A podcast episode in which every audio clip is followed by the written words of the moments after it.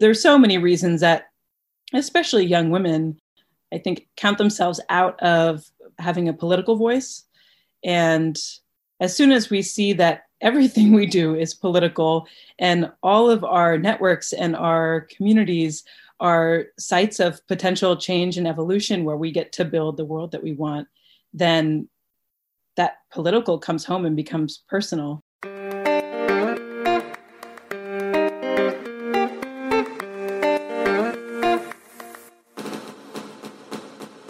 Are you ready to be the change you want to see in the world? Are you ready to make choices that have a positive impact on your daily life, your community, and the planet? You are in the right place. I'm Anne Therese Gennari. And I'm Robin Shaw. And this is the Hey Change podcast. This episode is sponsored by Luxe Botanics. Imagine a high performance skincare line formulated with the most transformative botanicals and manufactured ethically with respect for people, animals, and the planet. I used to dream about finding a skincare line that was this good, that was taking action on behalf of others. And then I discovered Luxe Botanics. They use only the highest grade, nutrient dense, organic, and wild harvested botanical oils, scientifically proven for their efficacy and transformative properties. Sourced through fair trade alliances which support local communities while safeguarding the environment. Every purchase gives back directly to the communities that harvest their incredible ingredients. For example, when you purchase a marula product, which is harvested and cold pressed in Kenya by Maasai women, a schoolchild in Kenya will receive books, uniforms, and shoes. So you can have the skin of your dreams while making your dreams of a better world a reality. Luxe Botanics is offering Hey Change podcast listeners 15% off with code HeyChange. That's 15% off with code HeyChange. Cameron Russell is a model, writer, and organizer whose work leverages creative collaboration and collective storytelling to facilitate evolution. She spent the last 17 years working as a model for clients like Prada, Calvin Klein, Victoria's Secret, H&M, Vogue, and Elle. With over 37 million views and counting, she gave one of the top 10 most popular TED Talks of all time on the power of image. She's currently finishing work on a book about fashion, intuition, and power. In 2016, Cameron Russell co founded the Model Mafia with Anya Rose Campbell, and that is a self organized group of models who are also activists. This growing community has hundreds of members, and we're working to create a more fair, equitable, and just fashion industry and world. And it's through that network that both Anne Therese and I got to know Cameron. In this episode, you'll hear us talk about climate change, the huge challenge we face, and also what we can do about it, as well as the invisible forces that hold everything together. We had a lot of laughs, but we also learned a lot. And I think you too will be humbled by Cameron's gentleness and her power. Let's dive right in.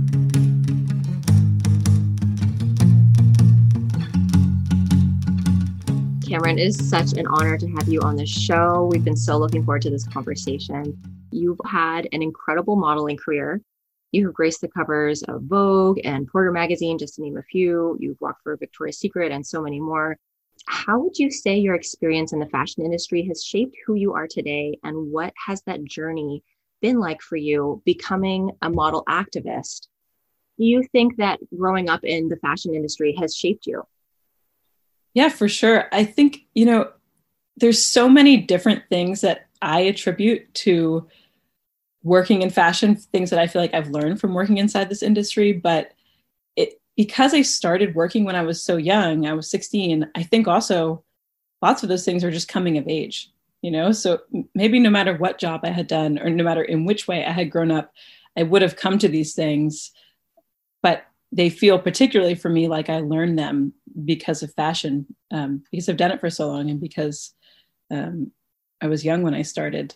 I feel like one thing that I learned was just I don't have as much control as I think I do, or at least as I thought I did as like a 15 year old, where I was kind of trying to strategize and plan out, like, okay, if I go to this school and I do this internship and then I do this, and modeling just totally derailed that you know in so, many really great ways and in other ways that I just could not have foreseen because I had no idea that, that was even a job, much less one that I was going to end up doing. So I think there's definitely a, a lesson in um, not necessarily knowing what opportunities are going to be there or what we have access to or the water that we're going to be swimming in. Um, and I think the lesson around that in terms of activism has always been to work with the people who are next to you and never to feel like I'm not qualified enough or I'm not in the right community to do this or there's so many reasons that especially young women i think count themselves out of uh, having a political voice. And as soon as we see that everything we do is political and all of our networks and our communities are sites of potential change and evolution where we get to build the world that we want then that political comes home and becomes personal I did not think that that was going to be in fashion for me because I didn't even know the fashion industry was a thing. and then even you know as I worked in fashion, I didn't always see it as a site of activism or the the sort of political activist work that I was doing outside fashion.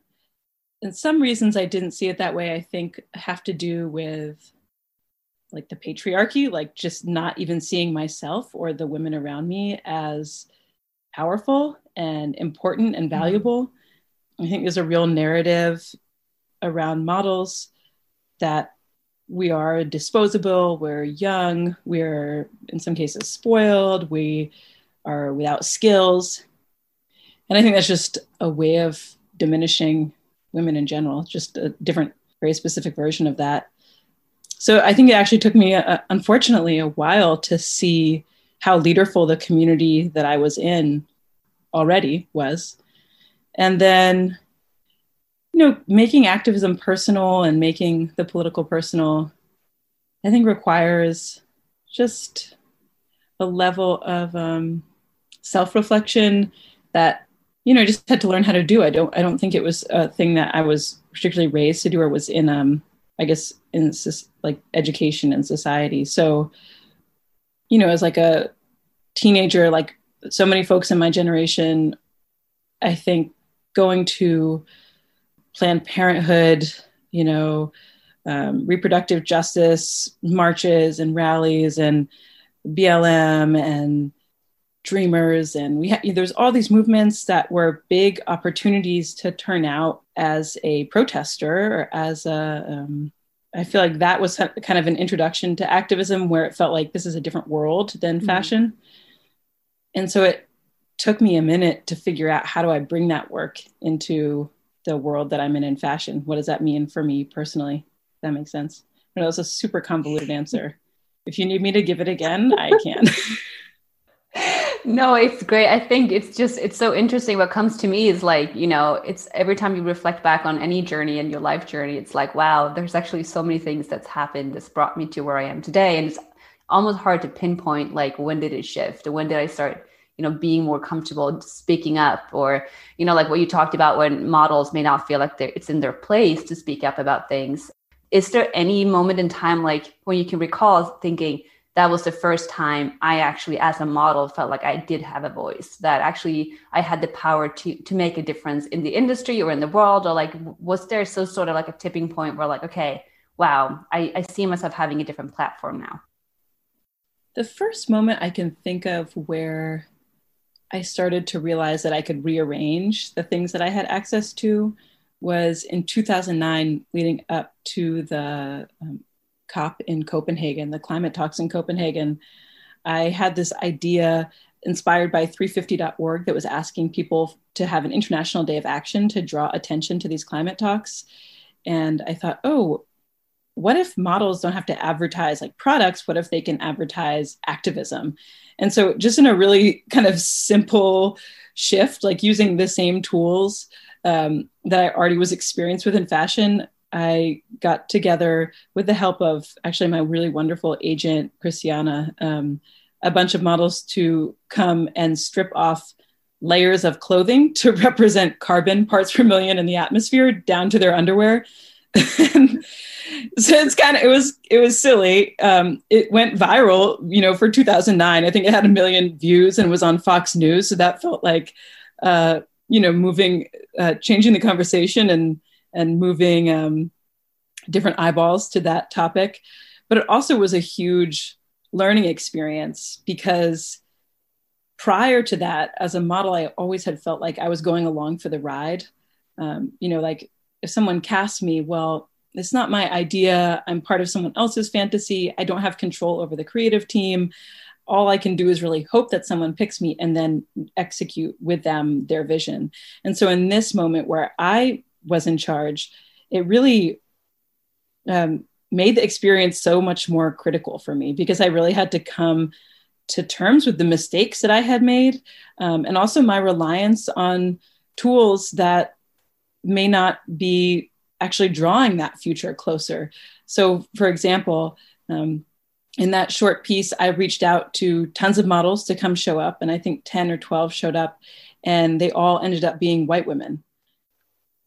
And so, in the exact moment when that happened, I thought, oh, that's too bad that, you know, all these folks didn't say yes. But in reflection, it was really this lesson about organizing and about what it means to create inclusive spaces and how that really is the responsibility of the organizer.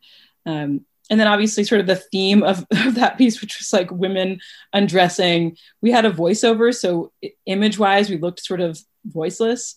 Um, you know I was just using the tools I was used to seeing happen in advertising, but I wasn't really creatively remixing and thinking about how do we create visually, um, how do we create a future that we want to pull closer, which you know is one where women are valued for more than being smiley in their underpants. That point right there is something that I love. It's been something I've been working on with myself. Is like you don't have to do it perfectly to do it and that this is true right. for so many topics including you know I'm, I'm, writing a blog right now about being white and talking about race and it's very important that we have conversations you don't have to do it perfectly you can put your foot in your mouth you can you know make mistakes here and there but you have to do that that work you have to do it so you know creating something that in hindsight you're like oh well, i don't know if that was a good idea or whatever like it had an impact you, you know you did raise a lot of awareness there's so much that's good about it and that for people to take away like it's good to try. It's good to try and have it not go perfectly. Yeah, and I think as white women, we ha- are have been existing in a culture that values uh, us as sort of pure, and we have to undermine white supremacy in so many ways. But part of that is just by acknowledging there's no purity here. Like we are starting from a place of imperfection, and rather than canceling ourselves. There is something even better, which is holding ourselves accountable. And so it's finding that way forward, which is to say, of course, I've made these mistakes, and of course, I am imperfect, and I'm working inside a system which is imperfect. And how do I continue to find ways to do it better and be accountable to myself, but also in accountable relationships? Since you kind of brought up that topic, I actually want to um, first of all thank both of you because 2020 was one of those years where like people who had not even known about white supremacy before were suddenly like just kind of faced with that and um, i'm reading a book right now that robin prompted me to read which is called me and my white supremacy and just been interesting because i'm doing all the journaling prompts and everything and what i just actually read last night was about white exceptionalism that's almost like the worst part of it because it's the people like myself who are like, well, I have black friends. I am someone who believes everyone's equal and I don't, you know, I don't adhere to this, I don't support this. But in thinking that way, you're almost doing more damage than good. There's one quote I want to just bring up real quick because I think it was so brilliant. It's from um, Martin Luther King. And he says, shallow understanding from people of goodwill is more frustrating than absolute misunderstanding from people of ill will. Lukewarm acceptance is much more bewildering than outright rejection.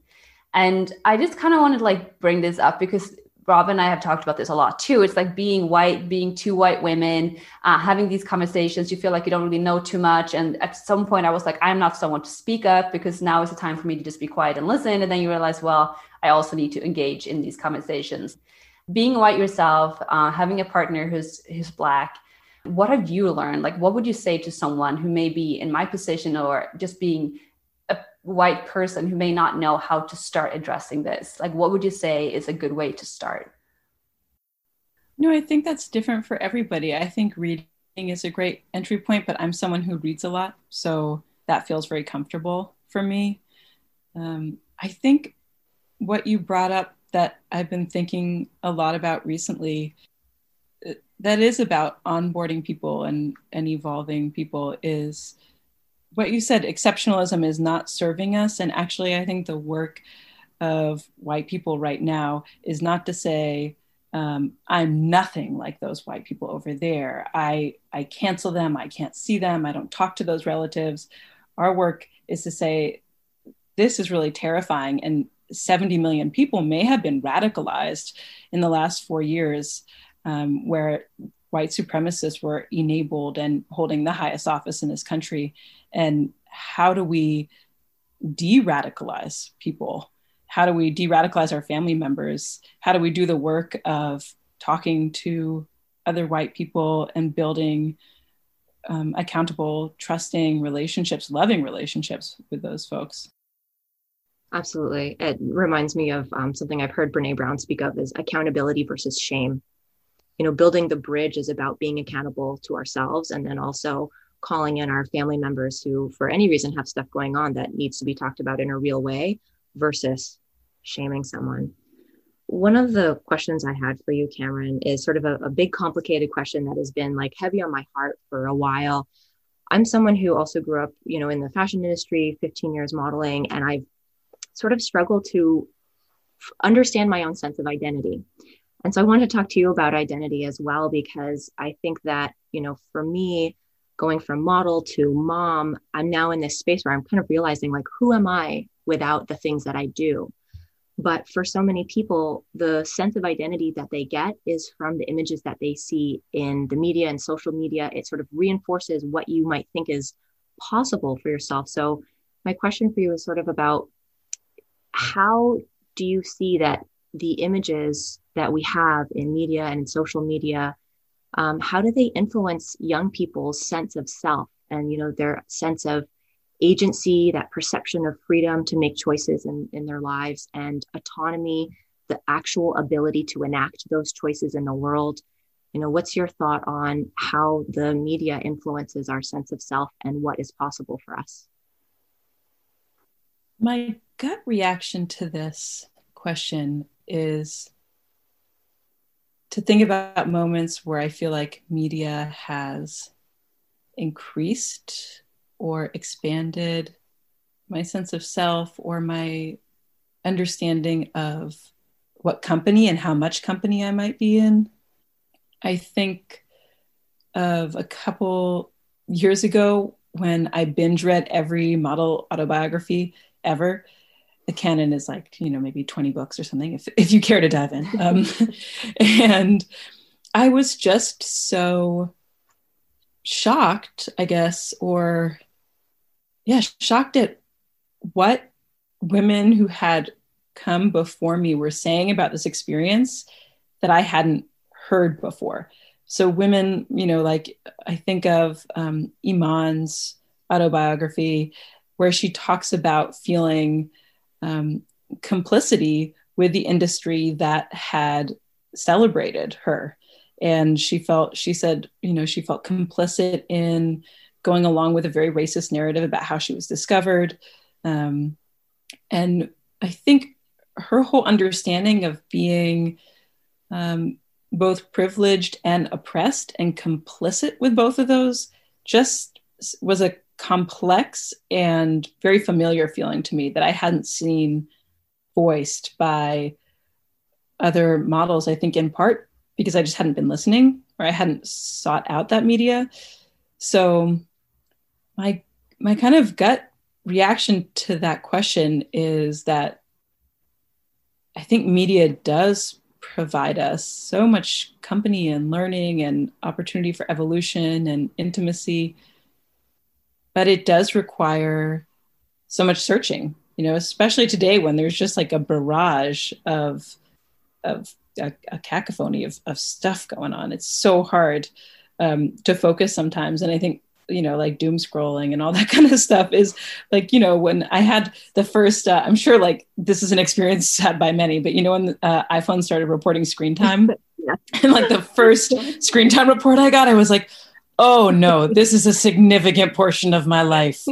And so after that i had to start intentionally leaving my phone in another room because it is kind of addictive. You know you take a break from doing whatever work you're doing and you like check your message and then you just go over to social media or you go to the bathroom. Like i know everybody is liking instagram photos when they pee. I know that's what y'all are doing. It's gross. I do it too. That's but if you think about that it makes you spend less time on instagram um, so you know I think there is a whole mess of stuff. There's some question that you wrote down about uh, a favorite quote, and a quote I've been thinking a lot about recently, which I'll now butcher because I don't have it memorized, is a Paulo Freire quote where he talks about optimism um, and the role of the the teacher in bringing optimism is to tell um, moments from history that are that are accurate and and real reasons to be optimistic. And I feel very much like finding those stories and finding people and finding um, yeah histories that that really show us that there is opportunity beyond this moment or beyond what we can see in this moment is where I find a lot of optimism and hope. Well, since you're bringing up optimism, you brought in another question. Uh, we have talked about optimism a lot, and um, when some background story when I started kind of brainstorming something around optimism to be a social media campaign. I talked to both of you, um, and I love you, Cameron, because you're like, mm, we should think a little extra on this one, uh, and you just always think about like the next step, like how can this be received.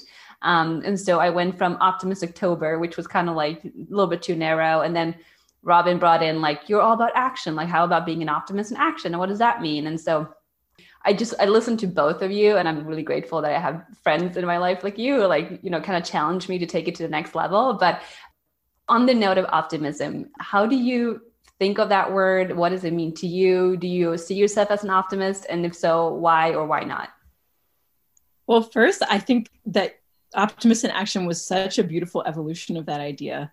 And I love that understanding of optimism that both of you have now brought to the fore because my gut reaction to the word optimism um, which is just you know when kids are like what does that mean? And then you say well if there's a glass glass that's half full you know you can see it as half full or half empty. And it just makes it seem like optimism and pessimism is sort of a mood you pick and is actually not about what's happening in the world at all because either way the glass has water up to the midpoint. So it's just like that example and that understanding that's just, I, I think, ex- where I learned that word feels so ridiculous when we're talking about just immense and immense challenge that I don't even think can be understood by a single individual. It's impossible to grasp all of what is happening and changing.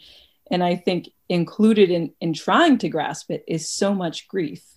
And there is an undeniable amount of suffering. And so I think a very early question for many people coming to the climate conversation is oh, well, should we have hope? Are you an optimist? Because it seems sort of like an easy answer to what is a huge challenge. Um, and that, well, if you feel optimistic or hopeful, then I guess we'll be fine. But I think optimist in action and where you both landed is a much better way to understand that because it reminds me of of uh, Christiana Figueres's book where she talks about you know needing to see that future where we're thriving to pull it closer. And if we can't see that future, it's very hard to pull it closer to know what path we walk. And so for me, that's the role of optimism is finding ways that we can get to places where we are living better than we are finding examples of people making meaning and um, finding fulfillment through care work and through suffering. I think finding optimism is is a complex and daily like struggle and challenge um, that we really choose to commit to. And i find you know i also like find i'll find something and then for like two months i will like have this thing that i'm holding so close and it feels like a light or it feels like warmth. Like recently i was reading about vera rubin who's an, a, a physicist who discovered dark matter in the 1970s when she discovered it the nobel committee didn't give her uh, the award because it's it's argued later that she didn't have a particle experiment to prove it but now fast forward to today and we know that dark matter and dark energy probably makes up 95% of the universe and so when i heard that story it reminded me so much of starting to see the often very invisible labor that supports our sustaining, supports life. And that the more you see it, the more you realize how abundant that is.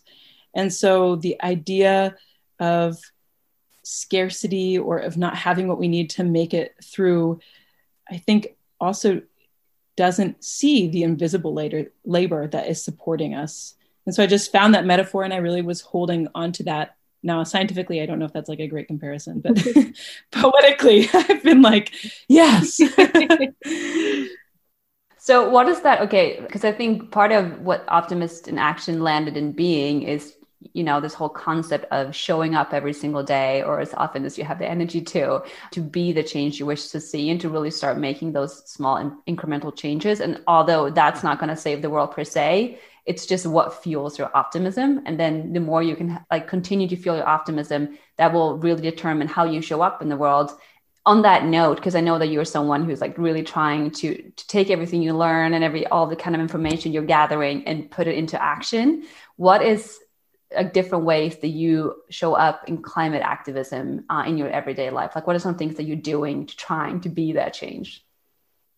I think this is a great question. I think there is such a simple answer in a way to why do small changes in your own life. And I didn't think of it. I actually have to attribute this to Rebecca Burgess, who founded Fibershed.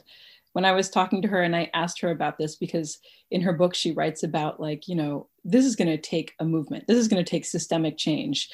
Um, and I said, you know, if you believe that, why are you so committed to um, you know, the project that started Fibershed, which was wearing um, clothing that was only sourced from her 25 mile radius. And she said that doing that work personally helped strengthen a muscle that was required for the much larger work. And it helped her work through failure and also feel and enjoy success because it was so intimate. You know, movement work it's hard to really, you know, when there's a failure, it feels so big and beyond your control. Um, and when there's success, it also is so far away and frequently doesn't fulfill everything that we're hoping that it does. Um, and so I really resonated with that understanding of of doing the work and exercising the muscle. Um, and so what that looks like for me uh, last year, I tried to make monthly climate commitments and make them public, um, which didn't actually change what I was doing so much, although it did make me think a little more intentionally, a little more frequently about those things. So just making, you know, everything from like financial commitments to, um, you know, volunteering commitments on campaigns to um, like composting and gardening with my kids. And I don't know that, although I do like to do those things, and I think particularly um, because I have children, I think it's a really wonderful way for them to start thinking about those systems. I also give myself a break on the sort of daily commitment because I really try to bring that consciousness into all my work. And that's where right now I think I can spend my emotional and intellectual energy, if that makes sense. You both are yes. nodding quietly, like I've let you down, and I'm I'm I'm open. I'm ready to hear that critique. no, definitely not. I think it's so needed to hear too that like no one's perfect, and I think a lot of people view you view you as this activist who's just on the front line and doing amazing stuff. And I hear this a lot too. It's like people just assume I'm perfect. And I also buy stuff in plastic because there is no other option. Like we all live in society today. And I think it's really important to give ourselves that break and understand that this is to take systemic change. Um, and of course, showing up with your own individual actions is really important. But at the same time, like that's not where it ends. And we need to also sustain ourselves. And we can't do that if we keep beating ourselves up. So, no, it was a great answer.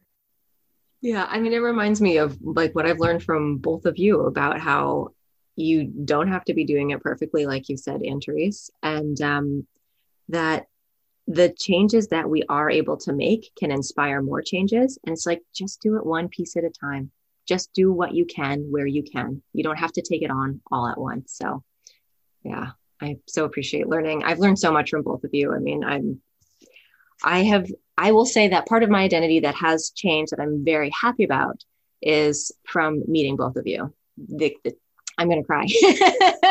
yeah, the the shift that happened in my life from from not knowing who I was as a model and then becoming a model activist was very much from both of you. So I'm very very grateful to have you in my life. And both of your work is also just to to like ride on Robin's um, glowing and and um, I receive that love and also I send it back because I think, you know, there is nothing that we can do by ourselves, right? It's all in community. And this idea of um, agency and, and that like, I can definitely fix this problem. That is 100% not true. We we might be able to fix it. So, um, working with both of you and seeing both of you just on these incredible journeys of evolution and building community and building power in community is so inspiring because I, I really think that's the work and to see it flourish in our community where um, even 10 years ago i didn't think that was possible and it's just blooming here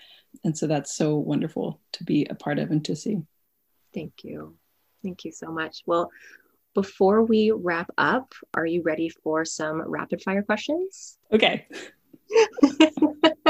you can do this um, so fill in the blank.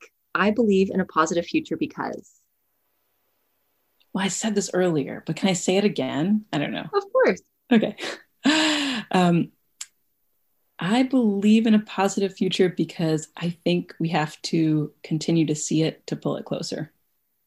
Love that. Number two, morning bird or night owl? Oh, you know this, Robin. Once you have children, there's no choice. I woke up at 6:45 today by choice. Anne Therese is changing me.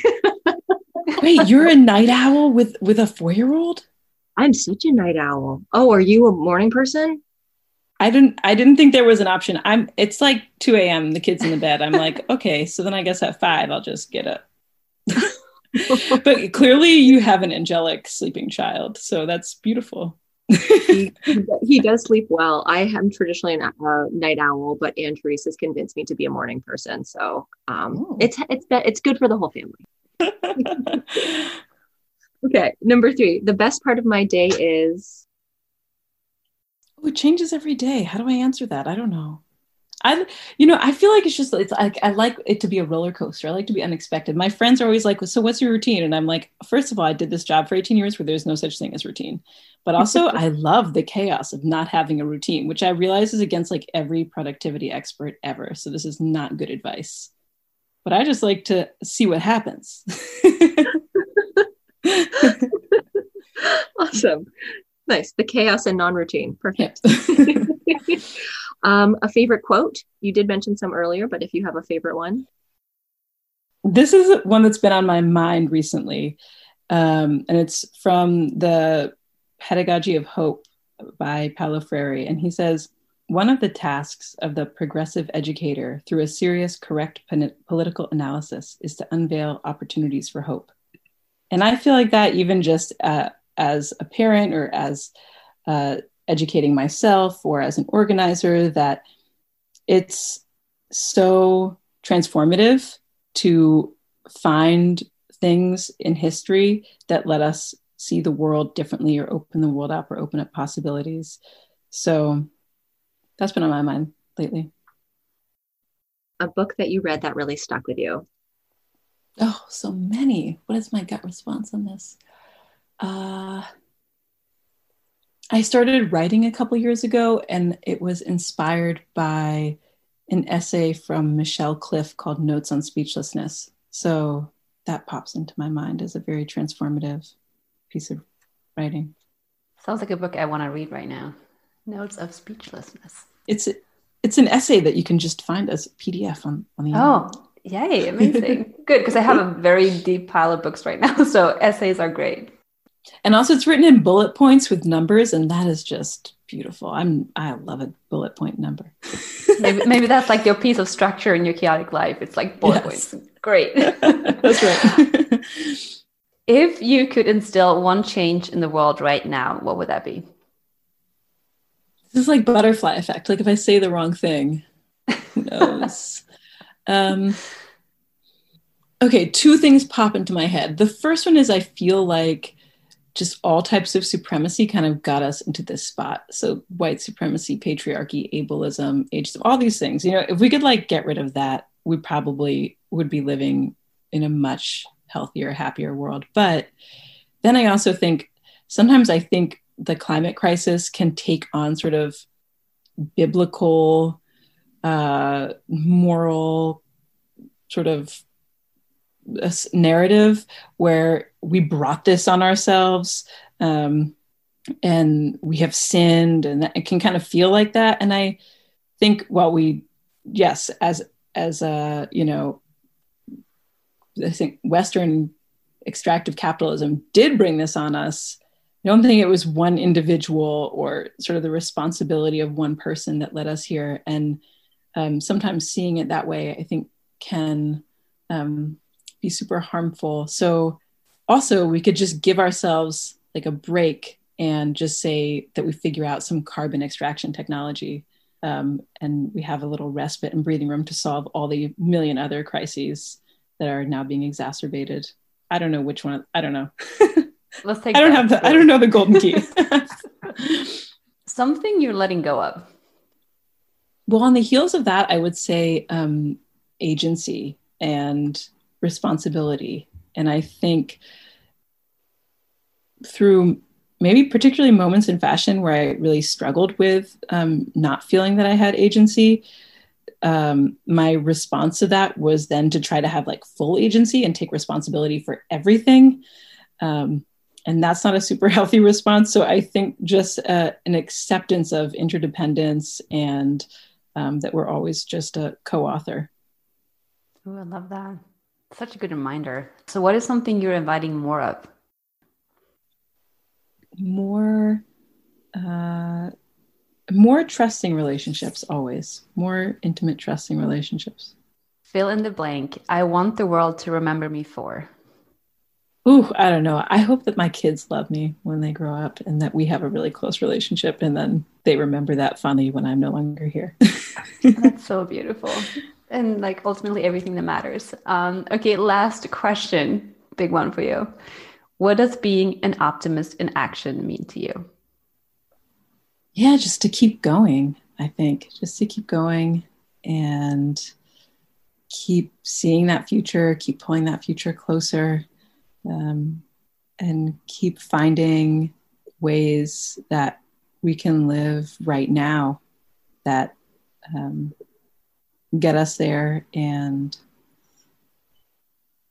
yeah and also i think i think maybe to let go of some of the personal urgency like there is a tirelessness that i think is required but you know everyone's always like this is a marathon which is definitely true. So i think to allow ourselves to see what is important and what is urgent and um, really try to remember both of those so that we can work on long term things and not just um, get caught up in sort of short term success failure.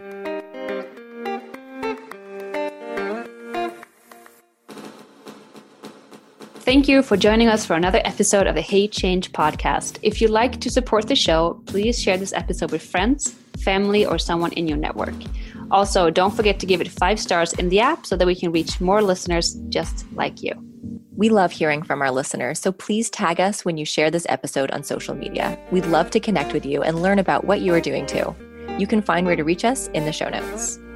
Before you go, we'd like to invite you to pause and to think about this one final question What does being an optimist in action mean to you?